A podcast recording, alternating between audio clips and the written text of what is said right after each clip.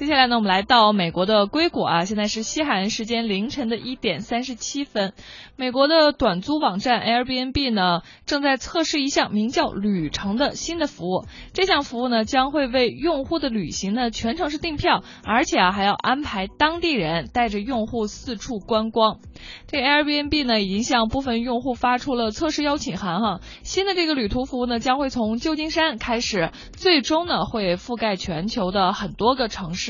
根据用户们的兴趣啊，Airbnb 呢为这些收到测试邀请函的用户呢，提供了大概三到五天的一个短程的旅行。旅行项目呢，包括去旧金山市的蓝子角徒步，或者呢去旧金山米米市艺术区来徜徉。除此之外呢，Airbnb 的每天呢还会提供一顿免费的午餐或者晚餐，而且呢还有由机场到市区的打车服务，以及呢这个 Airbnb 的住宿服务。体验服务的这个清单哈是由 Airbnb 上的主办人来编制的，但是呢由用户来选定，他会给你很多的选项，你可以自己选择你想要一趟什么样的旅程，比如说是美食之旅，或者是文艺之旅等等。然后现在呢，这项测试服务的价格呢是单人游五百美元，双人游七百五十美元。但是啊，就是特别奇怪的是，三日游和五日游的价格呢是一样的。